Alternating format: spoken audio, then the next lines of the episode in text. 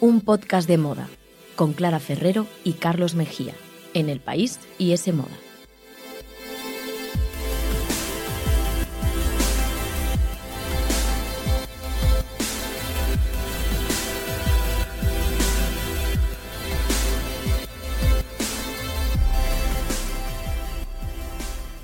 Hola, ¿qué tal? Bienvenidos a un podcast de moda. El podcast que escuchas mientras haces cosas importantísimas o no, tú sabrás, aquí te queremos igual. Siempre os lo decimos, pero os lo volvemos a recordar. Podéis escucharnos en iTunes, Google Podcast, la web de ese moda y también en los podcasts del país. Podéis seguirnos en Instagram, arroba un podcast de moda, y en Twitter también, arroba un podcast de moda. Muy fácil.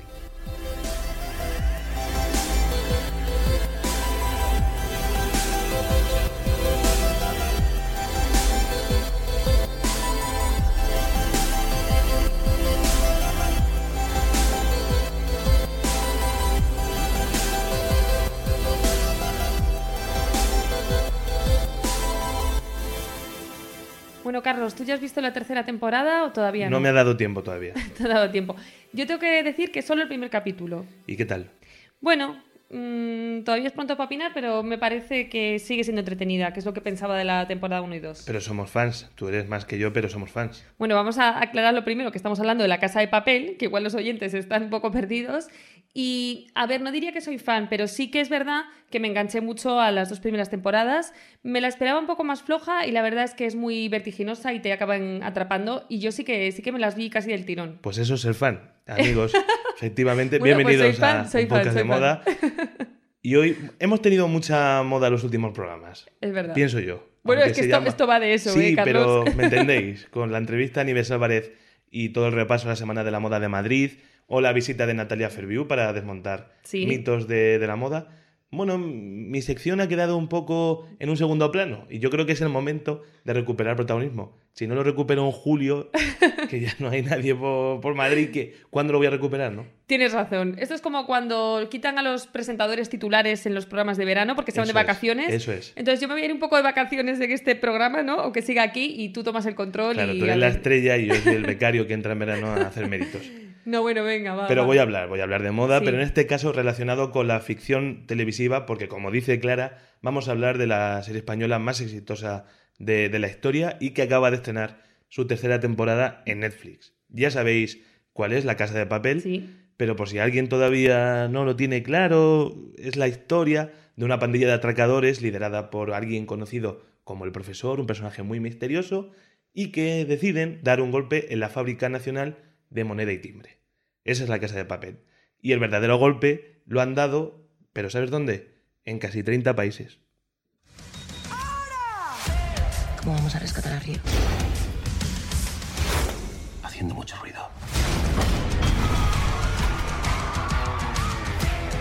Esto es una declaración de guerra al sistema. Y nosotros somos la resistencia.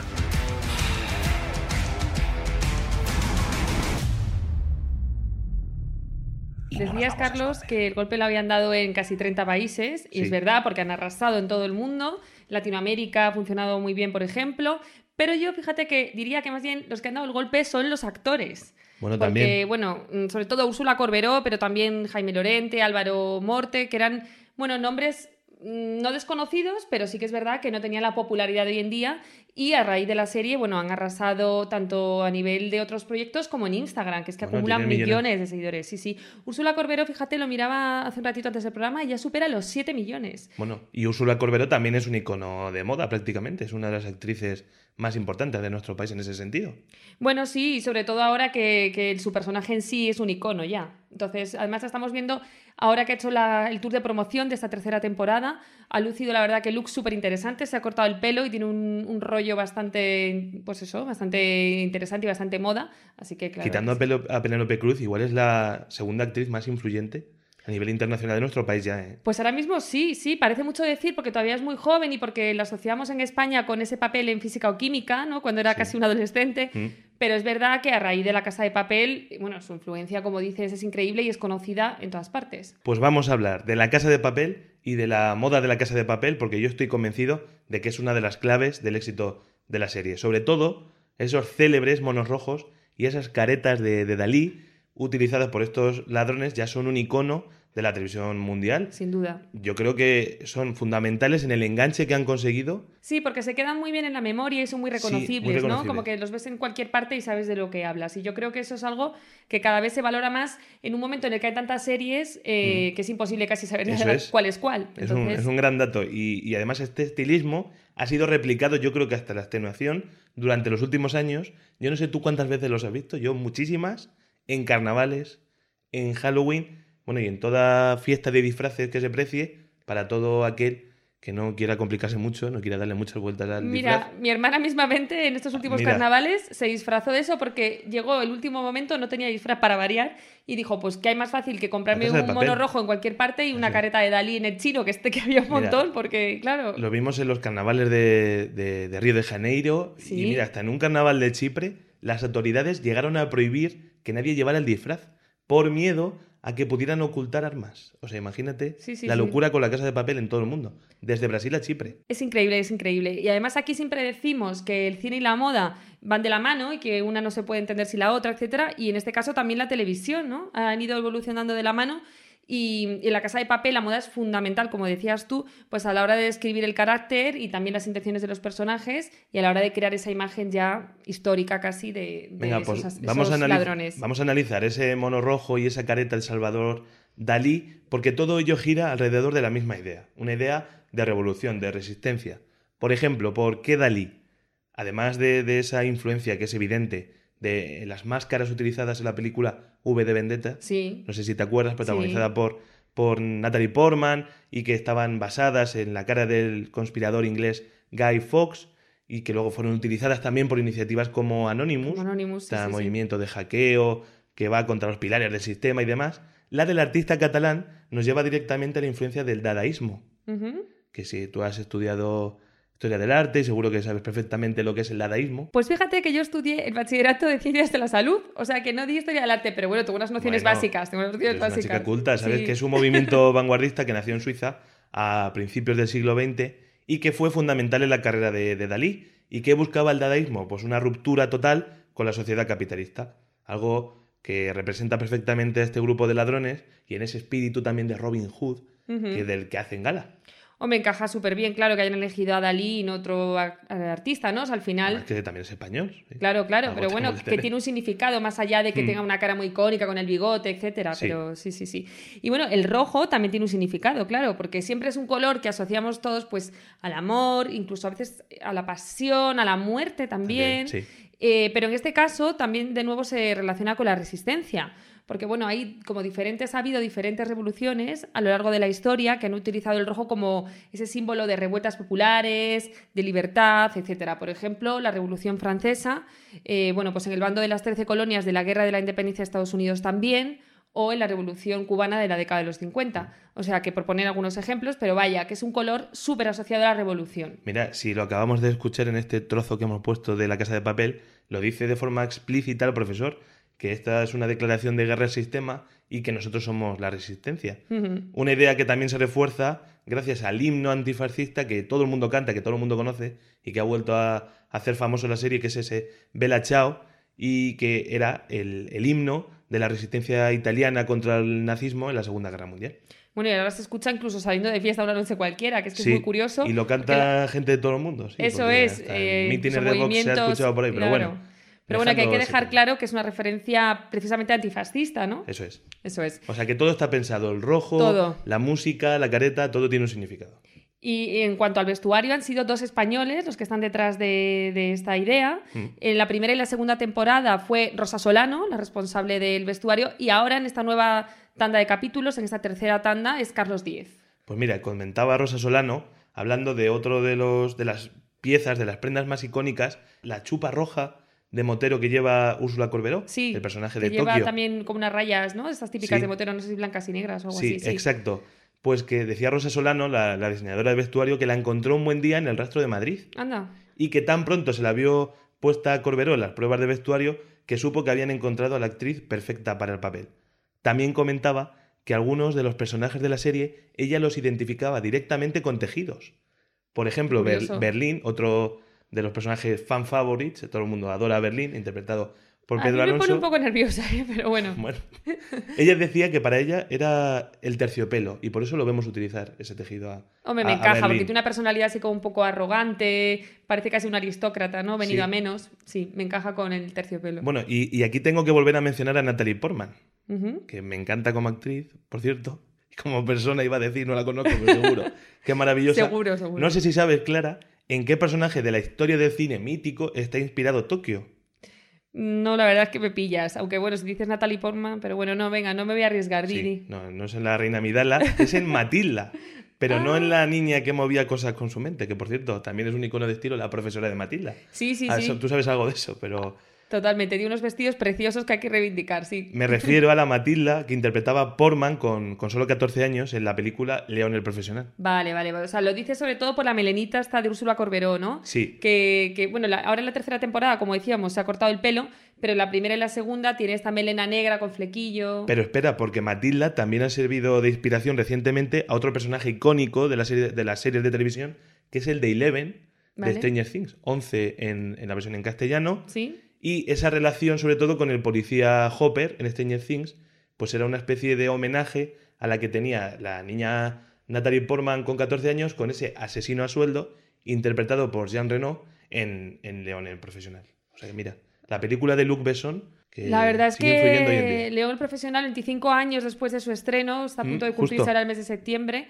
Eh, es increíble la influencia que tiene todavía y más ahora con este, bueno, con este revival de estas tendencias, ¿no? Mm. Y esa Natalie Portman vestida con ese lucazo de gafas de sol redondas, peinado así el tipo Bob que hablábamos, chaqueta bomber verde, ese crop top que también se llevan ahora un montón, shorts vaqueros, botas, o sea, es que es un look que podría casi llevar algún adolescente Muy vigente de hoy- hoy, hoy en en día. día. Sí, sí, sí, total. O sea, que me, me gusta mucho saber que se había inspirado en ella, la verdad es que no tenía ni idea. Bueno, y antes de terminar este repaso a la casa de papel, tengo un último dato, porque ha conseguido otro hito increíble en una serie española, que es una colección inspirada en la serie y que ha sacado Diesel a raíz del estreno de esta tercera temporada. Y bueno, siguiendo los pasos de, bueno, ya lo hemos comentado, Stranger Things o Juego de Tronos, Diesel ha sacado una colección cápsula actualizando sus prendas más características, pero con motivos de la serie y jugando un poco con la paleta de colores de la serie. Pues ese rojo, el negro, el blanco, etcétera. Sí. Y lo más curioso es que Diesel ha sido la que ha diseñado los monos que podemos ver en esta nueva temporada. O sea, el mono rojo by Diesel. Joder, O la verdad es Diesel. que es increíble lo que, lo que han llegado a lograr, es verdad. Y yo, mira, es que con el mono rojo este estoy un poco obsesionada, porque yo tengo una teoría, a ver si nuestros oyentes nos ayudan a apoyarla, a refutarla o lo que sea. Estamos en julio, hace mucho calor. No sé si están las mentes como para teorías conspiranoicas. No, no, a ver, es una tontería en Estamos realidad. a ver si hemos llegado a la luna, si la Tierra es plana, no sé. va- ya basta de teorías. No, es una tontería.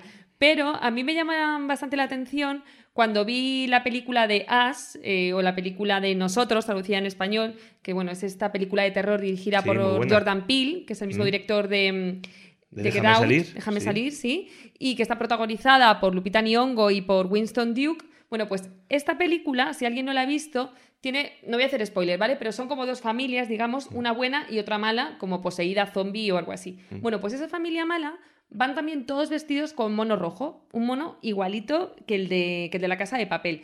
Y bueno, como el de la casa de papel también son atracadores, pues mm, no sé si el uniforme de los nuevos malos referencia. del cine y de la televisión es el mono rojo, no lo sé. He estado intentando pensar en otros personajes malos malísimos que llevaran un mono rojo Pues claro. y no se me viene a la mente ninguno, no sé si a nuestros oyentes se les ocurrirá pues que nos lo cuenten porque yo quiero saber si esto es una teoría real o me Bueno, lo estoy pues, imaginando. a mí se me ocurre el mono de Michael Myers de Halloween. Sí, pero no es rojo. Claro. claro. Luego también el mono amarillo de Bruce Lee. Ya. Que homenajearon Tarantino y, y Uma Thurman Sí. en Kill Bill, pero claro, no Y también malo, hay monos malísimo. rojos por ahí de algún superhéroe. Está el de Zulander que lleva Penélope Cruz, que es, ese es más como de motera. Pero yo quiero como mm, monos rojos de malos. Pues no a- arroba un podcast de moda en Twitter e Instagram, por favor, que alguien le conteste a Clara, aunque sea para que no se sienta sola. Eso es, eso es. Pero más allá del papel que tiene esta prenda en la ficción y que ya hemos comentado, el mono como prenda de vestir en sí también está muy de moda, ¿no? Es una de las tendencias que hemos comentado en algún programa. Sí, sí, Clara. sí, en aquel especial que hicimos de tendencias primavera-verano estaba. Y se lleva además el mono eh, en esta versión estética que es casi utilitaria, o sea, como el mono de albañil o como el mono de la casa de papel rojo. Sí. Pues ese tipo de silueta, pero bueno, en otros colores, ¿no? Se ve más en colores neutros como el blanco, como el beige o el verde militar y demás.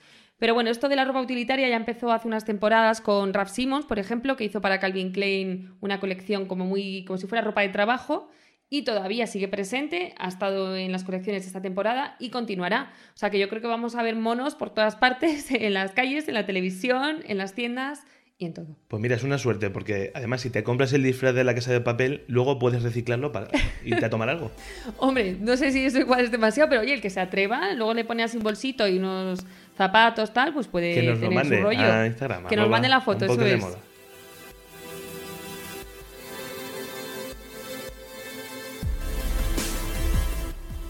Síguenos en Instagram, arroba un podcast de moda. Escúchanos en los podcasts del país, iTunes, Google Podcast y en la web de S Moda. Pues la segunda parte del programa, Carlos, que, que reivindicaba ese papel protagonista. ¿Qué tal lo estoy haciendo hasta Estás ahora? haciéndolo muy bien. Espero que sigas eh, teniendo contenidos preparados para esta parte. Manteniendo el nivel. Los tengo. Sí, sí. No vamos a seguir hablando de monos, pero sí vamos a seguir hablando de televisión y de piezas clave, eh, históricas o icónicas. Hemos repetido icónicas hoy, hoy mucho en este programa, pero es que lo son, ¿no? Sí. Es que además eh, me lo pide, me lo pide el cuerpo hablando de, de los monos rojos de la casa de papel. ¿Cómo no vamos a hablar un poco de los looks más increíbles de la historia de la televisión? Pues eso digo yo. Si te parece clara, mm, para, voy a establecer unas reglas de juego Vale. y voy a dejar de lado, pues eso, las series de, de época.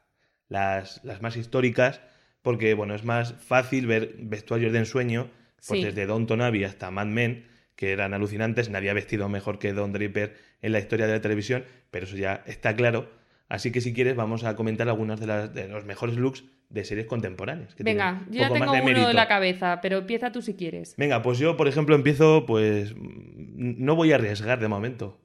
Imagínate eh, qué pedazo de look era ese de Heisenberg, Walter White, en Breaking Bad, y cómo con ese cambio de vestuario consiguieron explicitar perfectamente el cambio de radical de actitud de un personaje. Es verdad, es verdad que sí. Pasaron de, de Walter White, pues ese profesor de química que todos recordamos, porque habló de una de las series más increíbles de la historia. Pero bueno, Es muy fan, ¿no? Por lo que veo, como me decías tú antes a mí. pero ¿y quién no es fan? Yo también soy fan, la verdad. Pues ese profesor de química con bigote, con esas camisas de, de cuadros, si te acuerdas, la, Sí. la chaqueta, es que todos tenemos la imagen en la cabeza, estoy seguro, quien la haya visto, claro. Esa chaqueta marrón kaki y, y los chinos, Sí, esos pantalones chinos, sí, sí. y esa transformación de una temporada a otra en un narcotraficante implacable, con, con la perilla, vistiendo completamente de negro y ese mítico sombrero panameño. Todo un arco argumen- argumental de un personaje, toda una evolución violenta de un personaje, explicado en un solo cambio de vestuario. Para mí es increíble. La verdad es que sí, y, y bueno, es que es lo que hablábamos, que al final la moda juega un papel muy importante. Aquellos que dicen que, eso, que es algo superficial, por ejemplo, en este personaje se ve súper bien como un simple cambio de look eh, Es marca totalmente el cambio también de, de personalidad. Es que es de- fundamental. es El fundamental. guion es lo más importante, un gran director es importante, los personajes y los actores, pero si no tienes un buen diseño de vestuario, es muy difícil Sí. que una serie pase de ser una buena serie, sino que pase a ser una serie inolvidable. Eso es, y que la gente lo recuerde, como por ejemplo yo creo que vamos a recordar ya mm, forever las capas rojas del cuento de la criada. Bueno, tú también arriesgando muchísimo. Bueno, sé que no estoy siendo muy original en mi elección, pero es que me parece muy importante porque, bueno, mira, de- además de nuevo son rojas, Sí, mira. pero en este caso la diseñadora de vestuario de la serie decía que había elegido el color rojo porque representa, eh, bueno, la fertilidad, porque está asociado pues a, a la sangre, ¿no? A la Sí. sangre de la regla. Entonces ella decía que, bueno, que el rojo ha sido un color que históricamente siempre se ha visto como un símbolo de poder, usado por los reyes, por los líderes religiosos. Pero en este caso el único poder que tienen las criadas del cuento de la criada es poder ser madres, ser fértiles, ¿no? Y ella utilizó ese color que también se ha asociado mucho con el pecado y con las mujeres pecaminosas y todo este tipo de... Estoy deseando que va a hacer Margaret Atwood con la secuela del cuento de la criada. Yo también lo estoy deseando ver, la verdad. Porque Ahí. además esta tercera temporada ya me está costando un poco más, no me Sí. parece tan buena como las anteriores.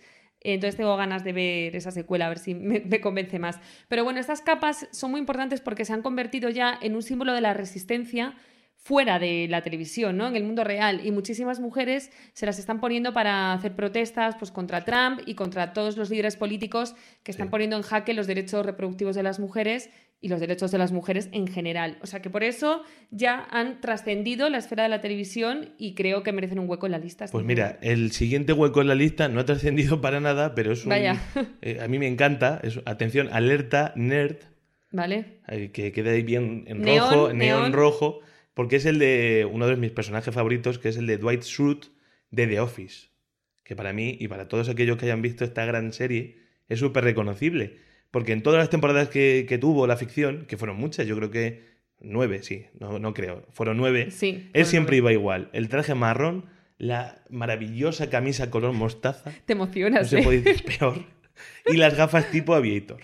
Lo prefiero, por ejemplo, a, a Dwight Schrute antes que a Barney Stinson, que es otro personaje histórico, de cómo conocí a vuestra madre, que siempre tenía esa obsesión por los trajes. Sí. Neil Patrick Harris lo interpretaba, iba siempre muy bien vestido, hasta con esa corbata con, con patitos, muy, muy icónica también, pero yo prefiero The Office porque me gusta más. Yo también lo prefiero, aunque muy original tampoco es, ¿eh? Que me has dicho No. a mí antes, pero aquí tampoco te has lucido. Bueno, Pero claro, Dwight Schrute comparado con la reina de este tinglado, que tenemos también que mencionarla por lo menos brevemente, Carrie Bradshaw en Sí. Sexo en Nueva York, pues palidece totalmente, porque claro, el personaje más fashionista, corrígeme si me equivoco, no, no, es así, es así. de la historia de la televisión se ganaba nuestros corazones ya en los títulos de crédito. Es verdad. Todos nos acordamos del look de, de top rosa y falda de tul estilo tutú, pues eso. Como eh, una bailarina. Sí, es 100% reconocible. Y cuando pensamos en Sarah Jessica Parker, a la mayoría se nos crea en la cabeza la imagen de, de ese look. Y los Manolos, muy importante Los también. También. Hay que decir que la diseñadora de vestuario de la serie, que se, se llama Patricia Field, desveló que encontró esa mítica falda de tul en un showroom. Pero no en el showroom de ninguna firma de moda de lujo ni nada de eso, sino que la compró por 5 dólares. Jo, madre mía, fíjate. Una pieza Un icónica. chollo. ¿Cuánto costará ahora y quién la tendrá? Que no lo sé, seguro. No Pues, sé si la tendrá. pues no lo sé si habrá subastado Parker, o o lo tendrá ella, pero Pues, vamos, seguro que un pastizal. 5 dólares. Pero fíjate. atención, que Phil, que se ve que es un es una lince tremenda, ella tiene ahora una firma de ropa. ¿Qué ha hecho? Replicarla Hombre, y la vende en su tienda online, un diseño clavado para quien quiera sentirse como Carrie Bradshaw. Eso sí, a la venta por 140 dólares. madre de mi un vida, poquito más cara, de más. 5 a 140, pero la fama es lo que cuesta. Es lo que tiene. Oye, se le ocurrió la idea de hacer ese look icónico, pues ahora tendrá derecho a venderlo, ¿no? Por lo que le dé Pues la sí, gana. hace bien. A ver, Carrie, yo tengo que decir que, hombre, soy fan porque es un icono, como dices tú, de moda en la serie, sin duda, pero ya también está un poco trillado. Entonces, yo fíjate que en este sentido me quedo más con The Marvelous Mrs. Maisel Bueno, que la hemos comentado Que aquí, la serie de. Amazon. Y con Killing Eve, que todavía es verdad que son series muy novedosas, muy nuevas, como para decir que ya son iconos, pero yo creo que lo serán. Había otro Y ese vestido también de tul rosa. Claro, de el Molly comentado. justo, que lo lleva la asesina de Clinif. Y me parecen de verdad dos vestuarios maravillosos con prendas, pues eso, que ya se han quedado en la retina, como ese vestido de tul rosa. Yo es que, claro, ya no me quiero alargar, pero he estado apuntando algunos de los, de los looks que se me venían a la cabeza. Y mira, pues desde, por ejemplo, el vestido de novia de Jennifer Aniston en el piloto de Friends, Sí. que hizo que en el minuto uno ya todos estuviéramos enamoradísimos de Jennifer Aniston. Que además eh, fue luego un referente de estilo y hasta hoy hablamos del peinado a los Rachel, Sí, a el los corte Rachel de Green. pelo, eso sí que ha sido, ha trascendido a la televisión, porque Mira. vamos, ¿cuántas mujeres se lo hicieron y todavía se lo siguen haciendo? Que... Lo- los chandas y la camiseta de tirantes de Tony Soprano. O, por ejemplo, el uso del cuero en literalmente cada prenda de Buffy Cazavampiros. A ver, la verdad de es las que- cosas que se me ocurren. Hay muchísimos vestuarios eh, maravillosos. A mí, por ejemplo, yo también me quedo con The Nanny, ¿no? Con todos esos looks de Fran Dresser, que esa niñera, que era maravillosa con sus... Me gustaba mucho esa serie. A mí también. Y luego Ana Obregón con Annie los siete, la...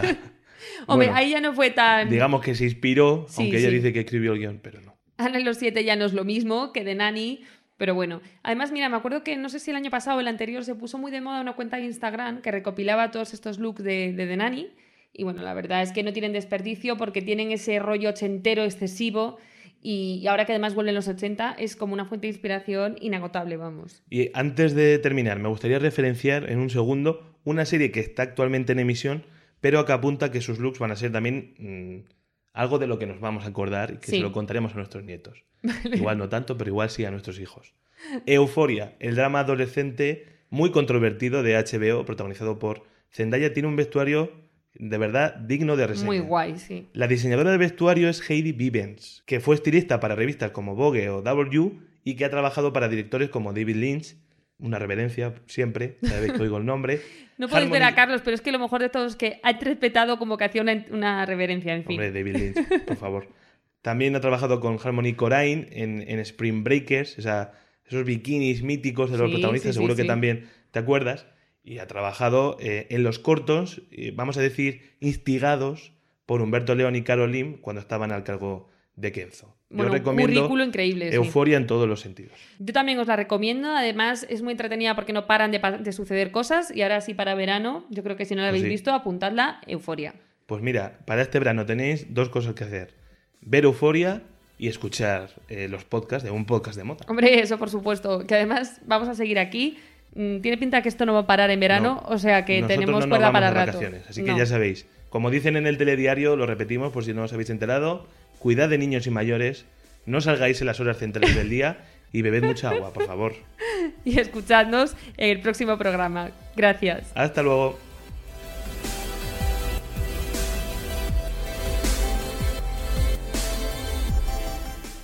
Ese Moda, el tercer sábado de cada mes gratis con el país.